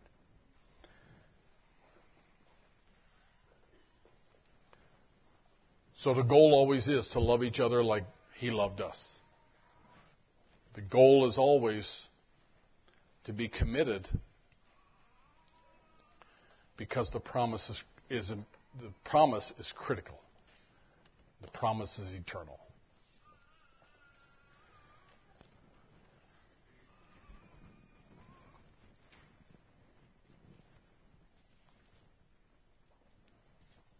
God is good. God designs things His way because he he wants what's always best for us. He wants what's always the very best thing that we could have in this life.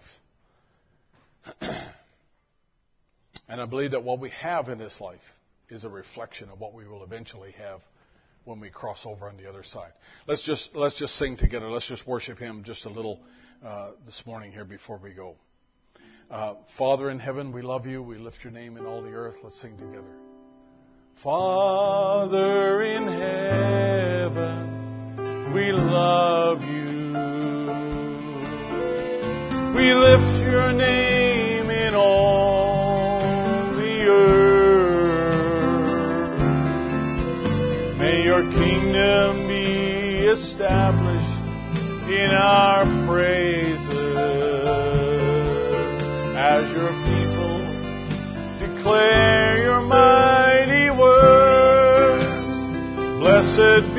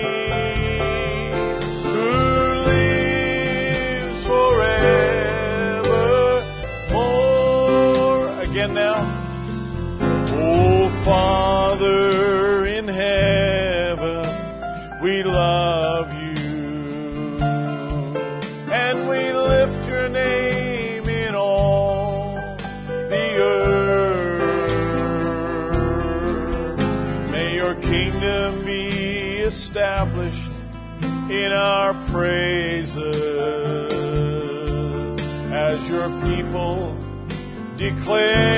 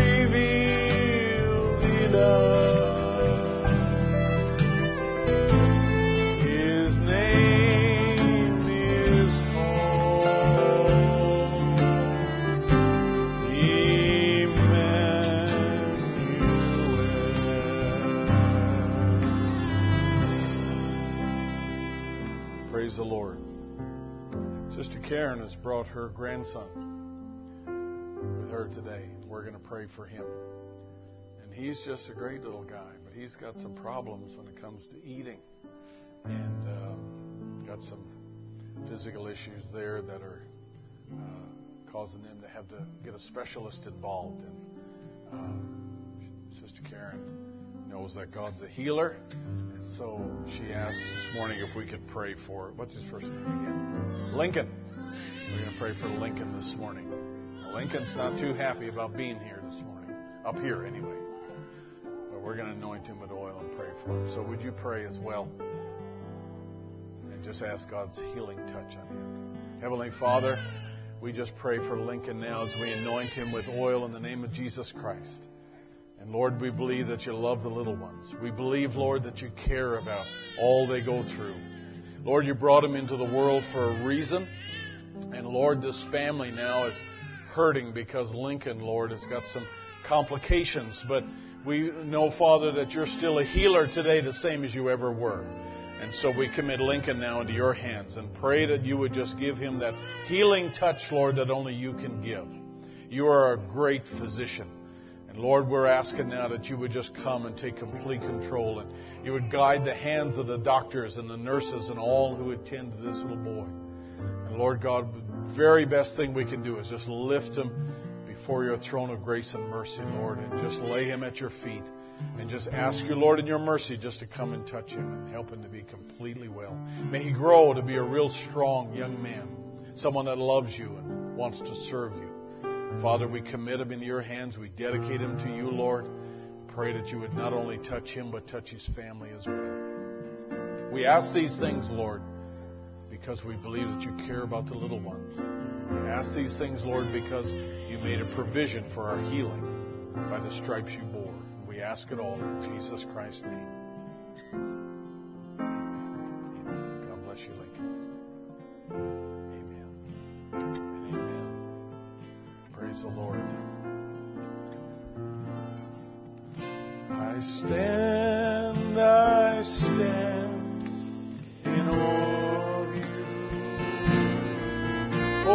God, to all praise is due. I stand in awe of you. Yes, I stand in awe of you.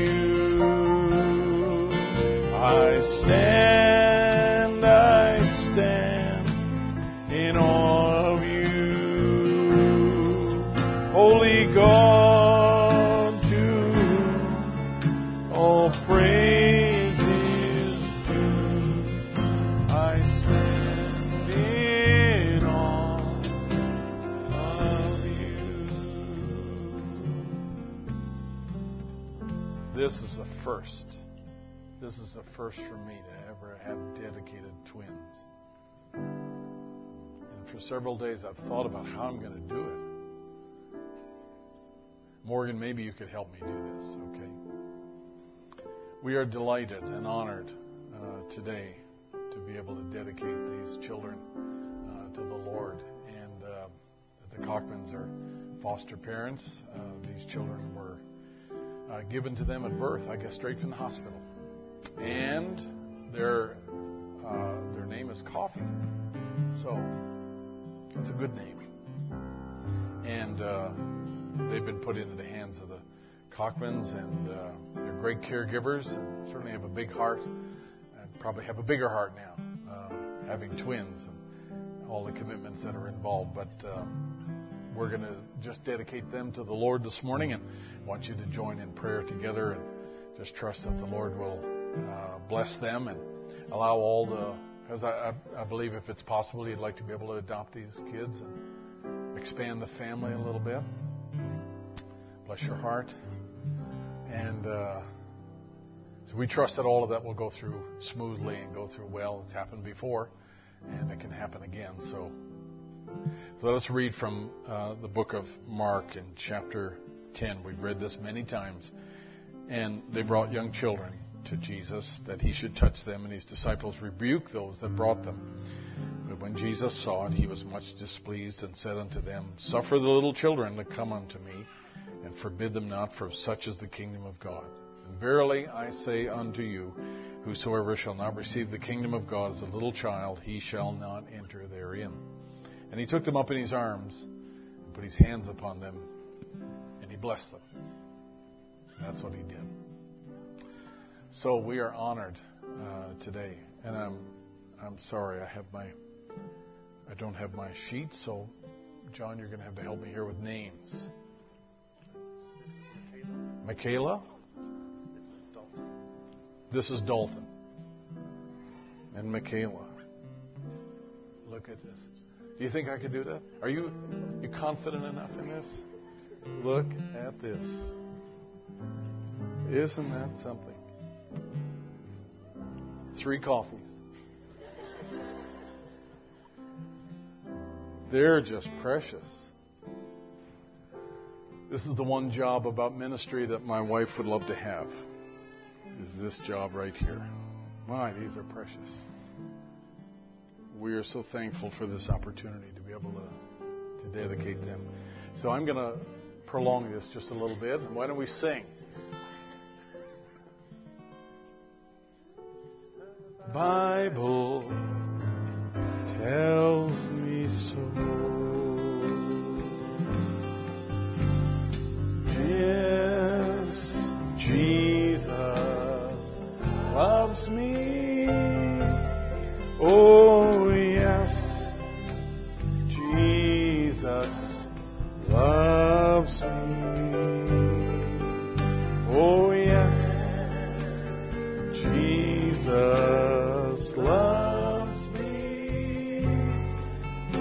For the Bible tells so. Heavenly Father, as we bow in your presence today, Lord, and just have this honor to be able to dedicate these two little children to, back to you, Lord. We are so grateful and so thankful, Lord, that you bring such precious life into this earth. And Lord, we know that you have a design, you have a purpose. This is not by chance or by accident, but Lord, it is according to your design that life should come into the world in this way. And so now, in the name of Jesus Christ, the very best thing we can do is dedicate them back to you now. Pray that you would make them strong in the Lord. And Lord, may they grow to be a young man, young woman who love you with all of their heart and give their heart completely and solely to you. Lord, may they love you with a complete love, a love that, Lord, transcends everything else. Because, Lord, that's what you designed. And so, Father, in the name of Jesus, we pray that you would just have your hand upon them. And Lord, even though that the Cockmans now going through the process of uh, all the legal things, Lord, to bring these children into their family. We ask, Lord, that you would just take complete control of that process. As, Lord, we can fill out papers and we can make our case, but, Lord, we believe you to be the righteous judge of all the earth. And, Lord, we believe that you would desire to see the best thing possible happen to these two little children. So we commit brother and sister now into your hands and ask your blessing upon them. Bless the Cockmans, I pray, and Lord, the energy that this will require and the love they have in their hearts may continue to grow, that they might, Lord, love you most and love you first, but Lord, in doing that, we know that they will love their family as well, and these two new little ones. I commit them to you. Pray that you would make the family strong through all of these changes, Lord. And may, Father, your spirit and your presence just be very welcome in their household.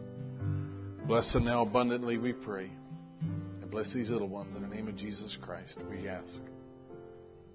Amen. And amen. Do I have to?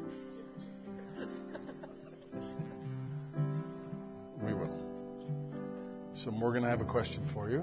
What do I do if I have triplets? If someone has triplets, what do I what do I do? I wouldn't know what to do. Thank you. Let's sing it one more time. Yes, Jesus loves me. Oh, yes, my Jesus loves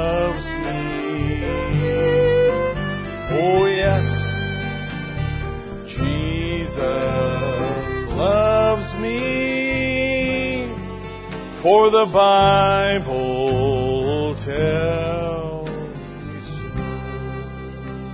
Heavenly Father, we thank you, Lord, for this time together today. And Lord, may you just enrich every family that's represented here today, Lord. Husbands, wives, grandfathers, grandmothers. No matter what season of life we find ourselves in, Lord, we just want to find ourselves constantly holding your hand and looking to you. You're a God who cares.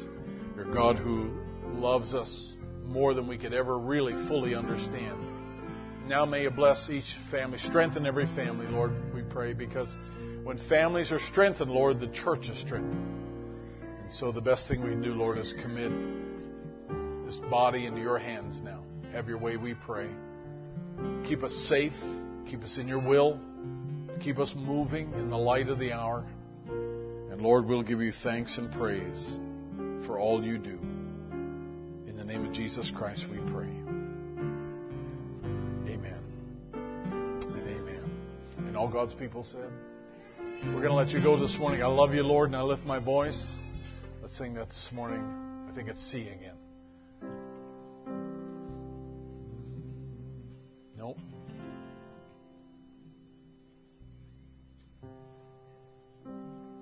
It's somewhere in there. I love you, Lord, I lift my voice. Lord, and I lift my voice. God bless you as you go this morning.